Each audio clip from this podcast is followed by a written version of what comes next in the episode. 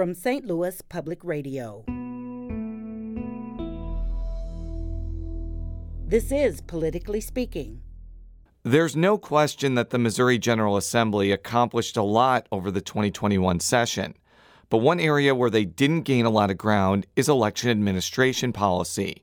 Secretary of State Jay Ashcroft had a lot of high hopes for this session, and the Republican statewide official joins us on the latest episode of Politically Speaking to talk about the future of photo identification requirements and making it more difficult for constitutional amendments to pass. Let's hit the music. This is the Politically Speaking podcast, the definitive show about Missouri politics. We have to talk about things that matter to people. I've tried to bring that same aggressive iconoclast style with me to uh, the United States Senate. I think my district is a model for the state. We put Missourians first. You just kind of have to find the common ground with people. I believe that this district deserves someone who represents their values. After I came back to St. Louis, I started thinking that I could have a bigger role on the change that I wanted to make.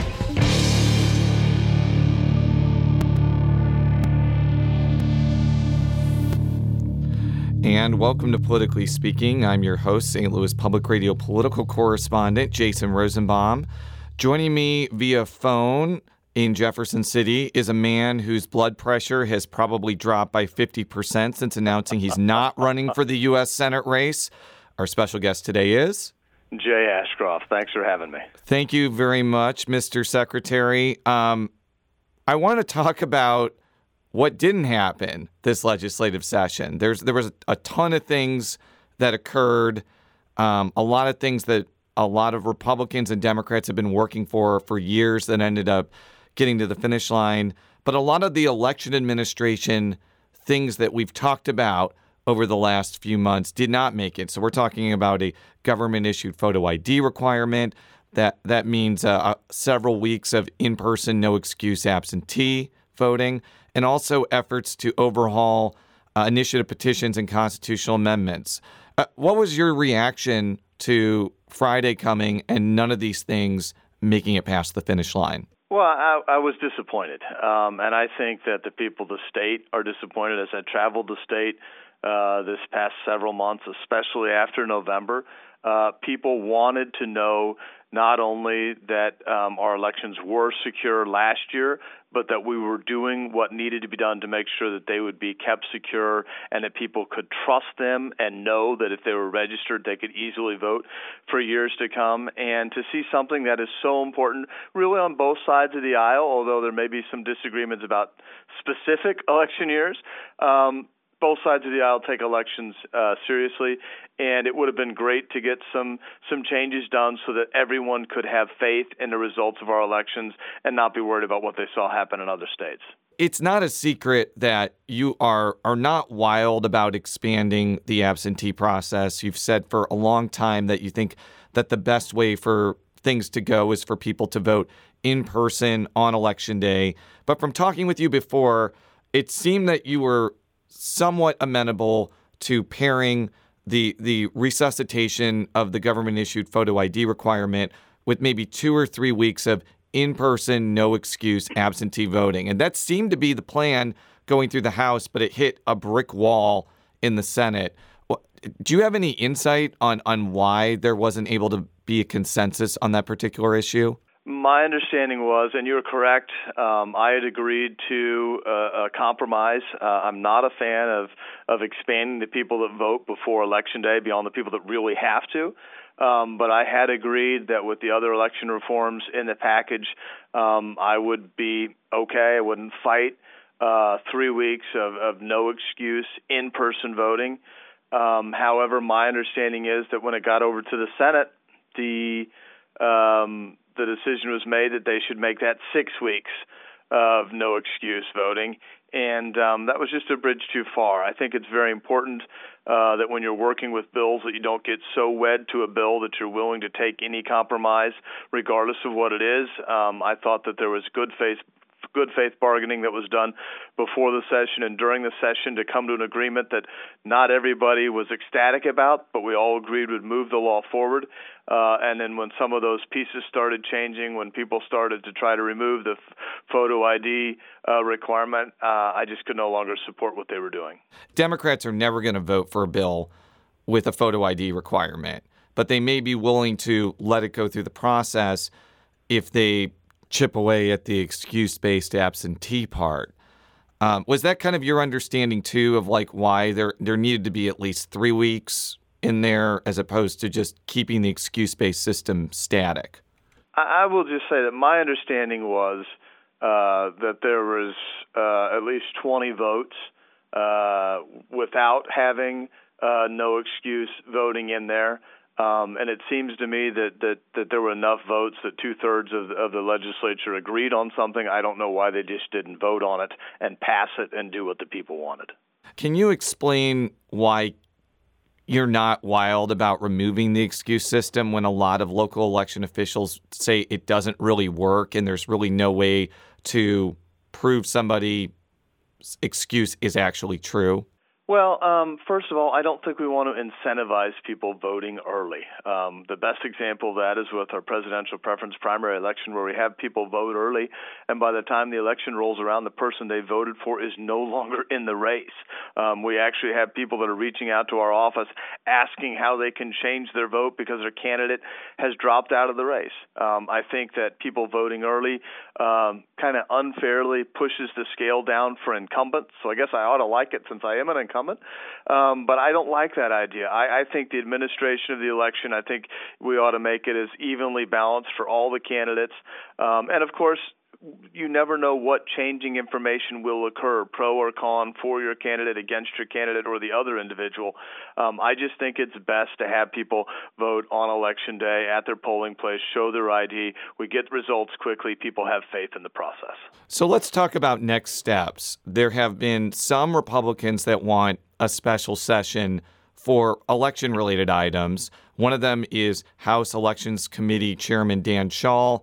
And here's a clip from House Speaker Rob Vescovo responding to a question about whether he supports that particular special session endeavor. I haven't had an opportunity to talk to the chairman Shaul about about his letter about uh, about what he's requested.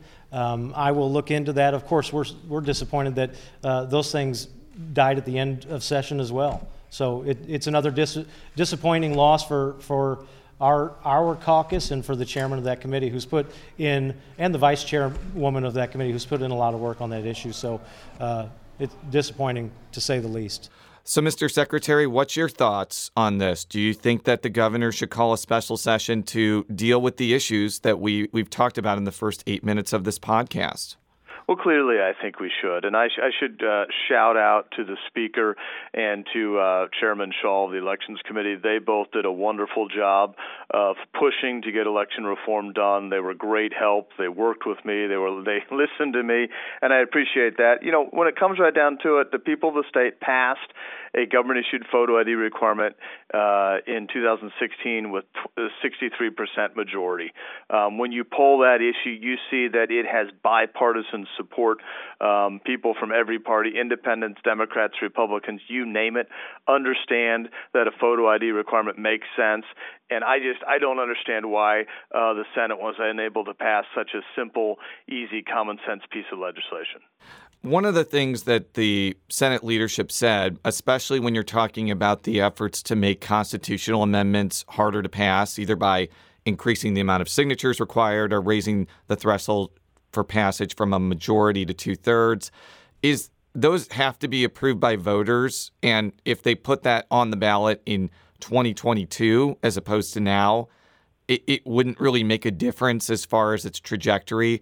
Uh, what do you have to say about that? I know that the photo ID and uh, no excuse situation is kind of separate from the initiative petition overhaul, but they're kind of connected in this larger question of overhauling elections. So I'd be interested in your take on that.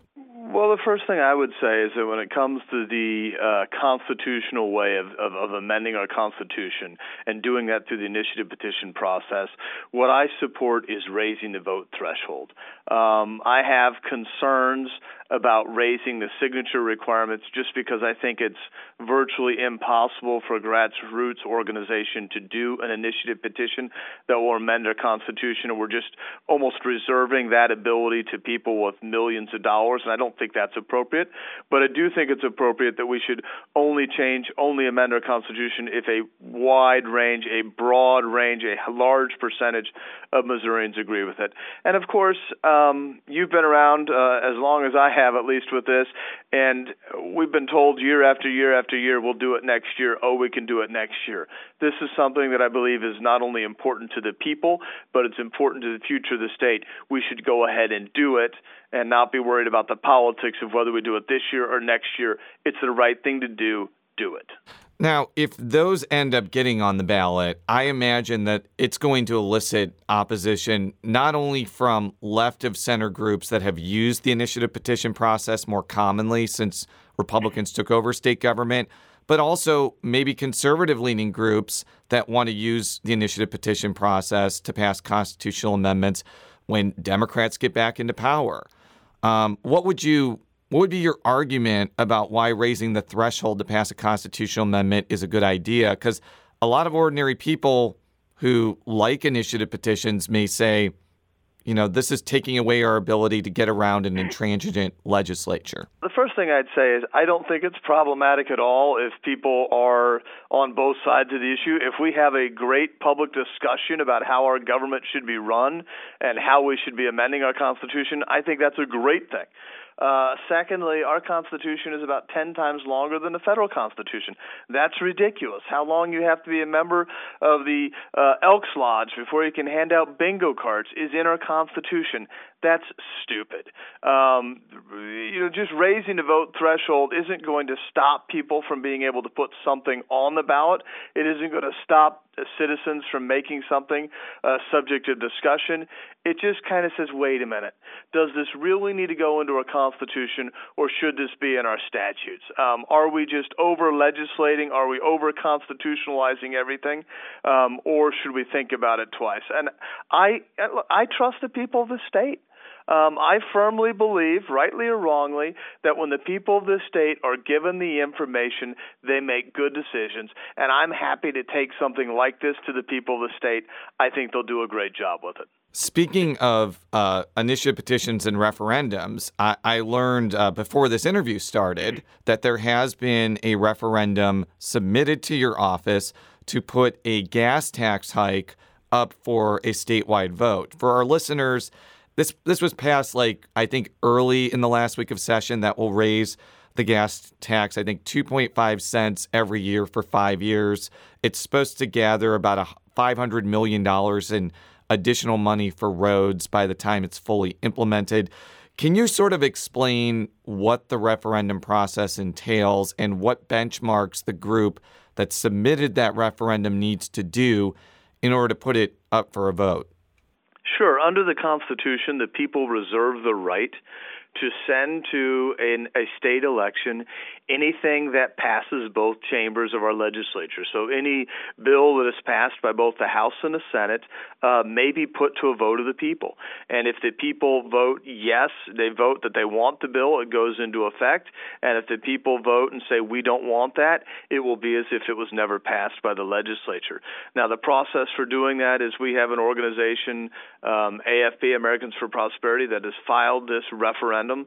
They will now um, you know, if they follow the process, they will then uh, start collecting signatures from the voters of the state. They will need to collect signatures from six of the eight congressional districts, and in each of those congressional districts, they will need to collect an amount of signatures equal to five percent of the people that voted for governor uh, in 2020. So roughly they'll need between 107,000 and 112,000 signatures, depending on exactly which congressional districts uh, they gather signatures in, and they will need to turn those signatures into this office by August 28th at 5 p.m. We'll be right back after this quick break with Secretary of State Jay Ashcroft. And we're back on Politically Speaking with Secretary of State Jay Ashcroft. I want to ask you about another proposal that kind of came out um, in the, the waning hours of the legislative session. And that was an effort to have certain elections subject to runoffs. And these elections would be U.S. Senate contests, congressional races, and statewide races. There are a lot of things about Eric Greitens that he has to answer for, not only to like reporters like me, if he ever decides to speak to me, but also to Republican voters that may be leery about why he resigned. And it seems that this proposal, even if people deny that it's because of him, it, it, seems like it would just be a lot easier to make a solid case about why he shouldn't be the GOP Senate nominee than putting another election for local election officials to run between uh, June and November. Like, can you address that point? Because I think that there's going to be a lot of local election officials who are going to be like, we're already swamped as it is. Having like a big election in June and a big election in August is is a lot just to respond to, to one primary. Well, first off, I would say that I think we saw in 2020 that we have local election authorities that can do a spectacular job in extremely difficult circumstances, circumstances that we've never seen. Um, I think it's uh, I I will always uh, be a little bit hmm when uh, we're adding election dates. I like the idea of trying to, to to combine elections so that we have better turnout, so it is easier easier for our clerks. But I, I have great faith in, in, in, in the people that run our elections and our poll workers uh, that if something like that were to pass, we would be able to do that well. Um, I know that our office would spend a lot of time, uh, and I would be putting some miles on the car, making sure the voters understood the changes. It seems to me that it would be much uh, better to talk to the people that put that bill forward to see what their thoughts are uh, as to t- instead of talking to someone that obviously is against that party and is against what they're trying to do.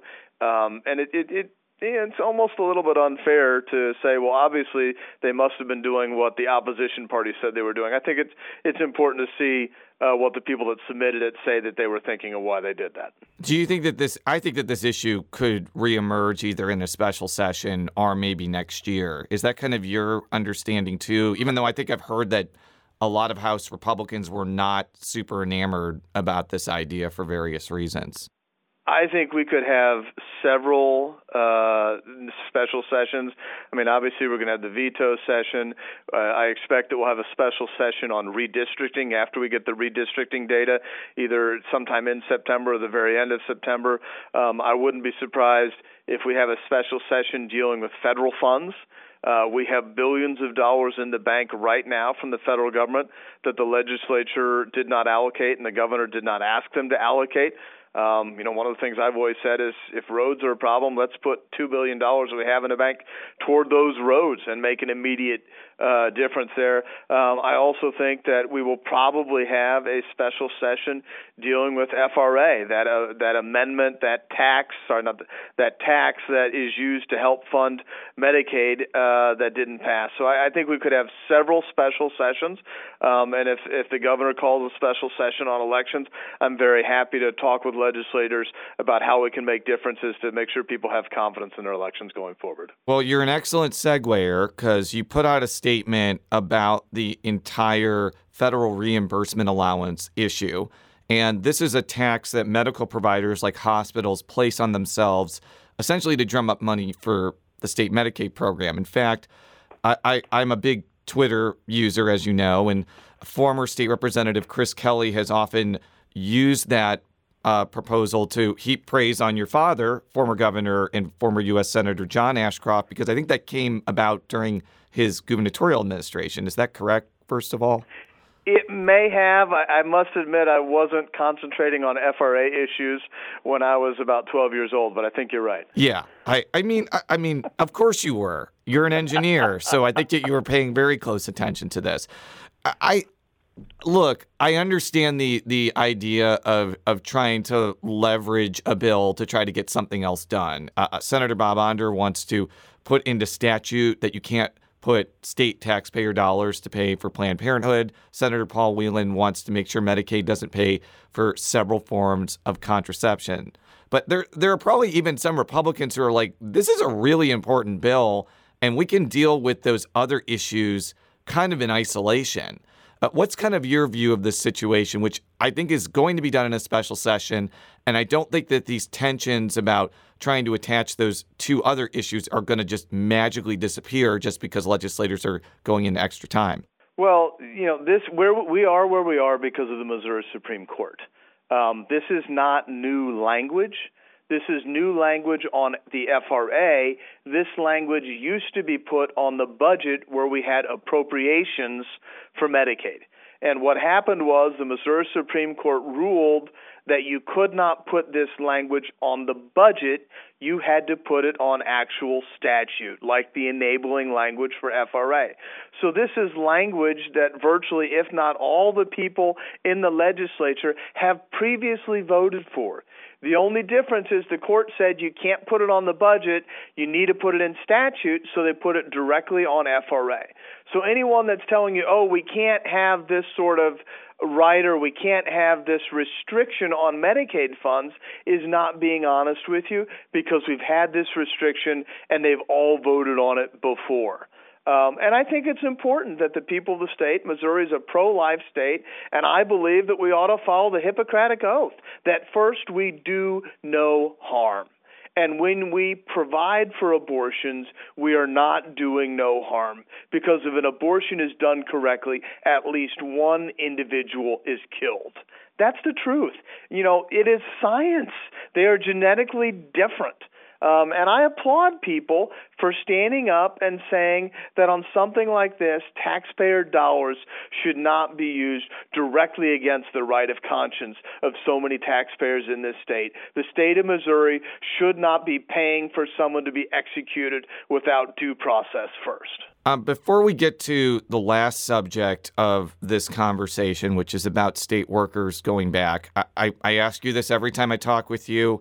Uh, what is kind of the, the status about moving the filing date next year from from when they release kind of the uh, population numbers? I actually heard that they may release the granular census data maybe closer to August than September, which may kind of reduce the need to move the filing date, but it still would be cutting it really close, especially if there are lawsuits over the state legislative redistricting maps and the districts change because of those lawsuits. Where are we at on that particular issue? We're kind of in a holding pattern. Um, I've had discussions. I, have tried to meet with leadership of both the Republican and Democrat parties. Uh, I've met with legislators about potential ways to move the date if necessary. Uh, we've kind of gone through the checklist of how many days do we have to have, how do we make sure we can get absentee ballots out in time if we move filing or anything like that. So we've done kind of that pre-work of being ready and knowing what's required. Now we're we're in a holding pattern to see exactly when that data comes in uh, and how quickly we can move on that data. Uh, as we were talking earlier, I expect there to be several special sessions this year. There, I assume, will be a special session on redistricting. If they do uh, during that special session, they could go ahead and move the filing date as needed.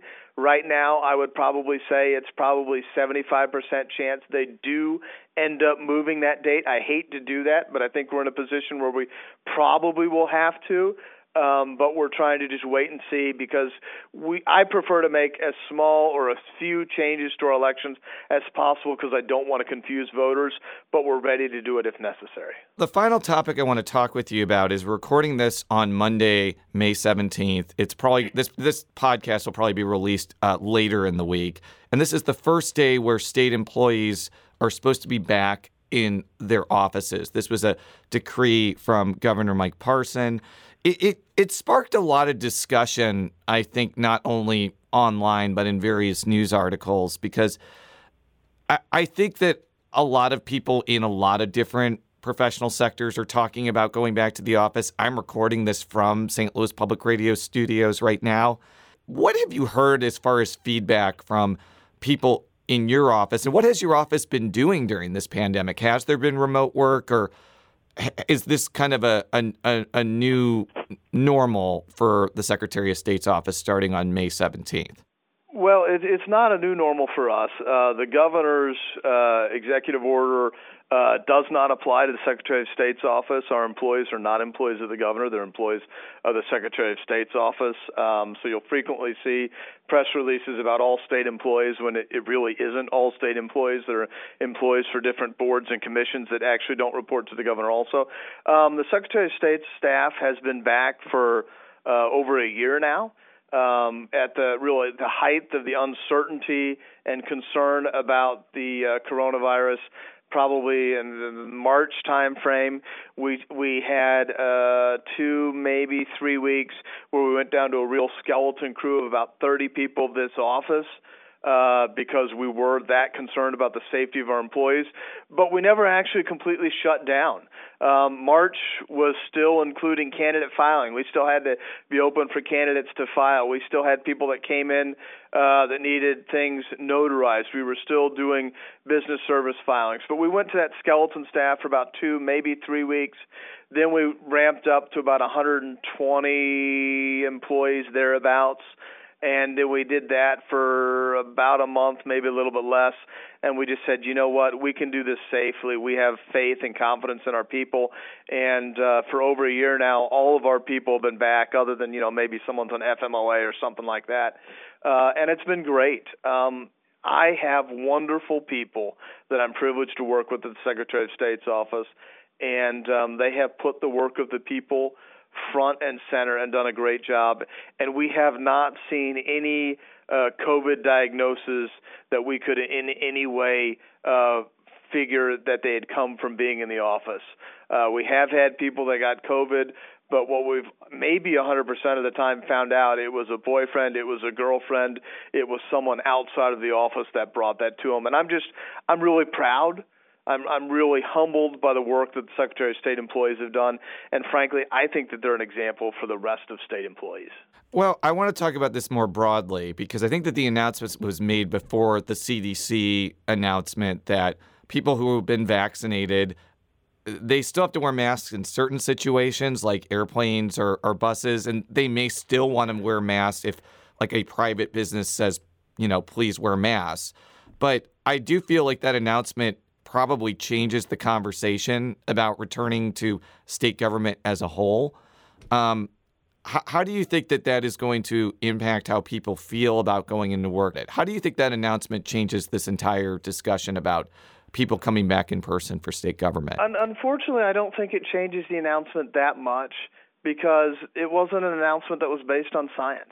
Um, there is nothing that happened from a scientific standpoint uh, the day before that announcement or a week before that announcement that made them suddenly uh, change their announcement. The science has been showing uh, that these, uh, uh, sorry, that the the vaccinations are effective. Uh, that they stop people from the vast, vast, vast majority of people from getting coronavirus, and that if people do get it, they have a very mild case. Um, the study has shown that if you have the vaccination, that you're not passing that on. There's actually been data that showed that even after just one dose of the two-dose uh, vaccines, there was a precipitous drop in the ability to transfer uh, coronavirus or to get it. I think that was um, from Israel, if I'm not mistaken, but I, I, that well, may be a different. Israel's one of them, but there have been several of them. And what it's so I, I unfortunately I think it's become not a matter of science, but a matter of politics or personal belief. Um, and and I think that's really unfortunate uh, that we haven't been able to follow the science. And frankly, if you if you look at the science, if you look at the aircraft carrier where we saw individuals get infected, if you look at the cruise ship that we had off off the coast of Japan, we had case studies very early on that were indicating that this wasn't what we thought it was. And I'm glad that the CDC has finally gotten around to almost being uh, aligned with the science. But as for me in the Secretary of State's office, if people here want to wear a mask, that's fine. I trust the people of this office to make their own decisions. Uh, maybe it's because I'm Secretary of State and I help run elections. I trust the people. I believe the people of this state are smart enough to make their own decisions, and I've spent enough time around the legislature and other elected officials in Jefferson City to wholeheartedly believe that the people of this state are better at making those decisions than their elected officials. Well, Mr. Secretary, thank you so much for your time this morning and for all of our stories. You can go to stlpr.org. Politically Speaking is a product of St. Louis Public Radio, which is part of the University of Missouri St. Louis. You can find me on Twitter at Jay Rosenbaum. How could people find out more about the Secretary of State's office, either through wondrous social media outlets or through just typing in something on Google Chrome or any other browser? sos.mo.gov, sos.mo.gov, at Missouri SOS. They pay our salaries. If they have questions, reach out. We are glad to help them. Thank you very much. Until next time, so long.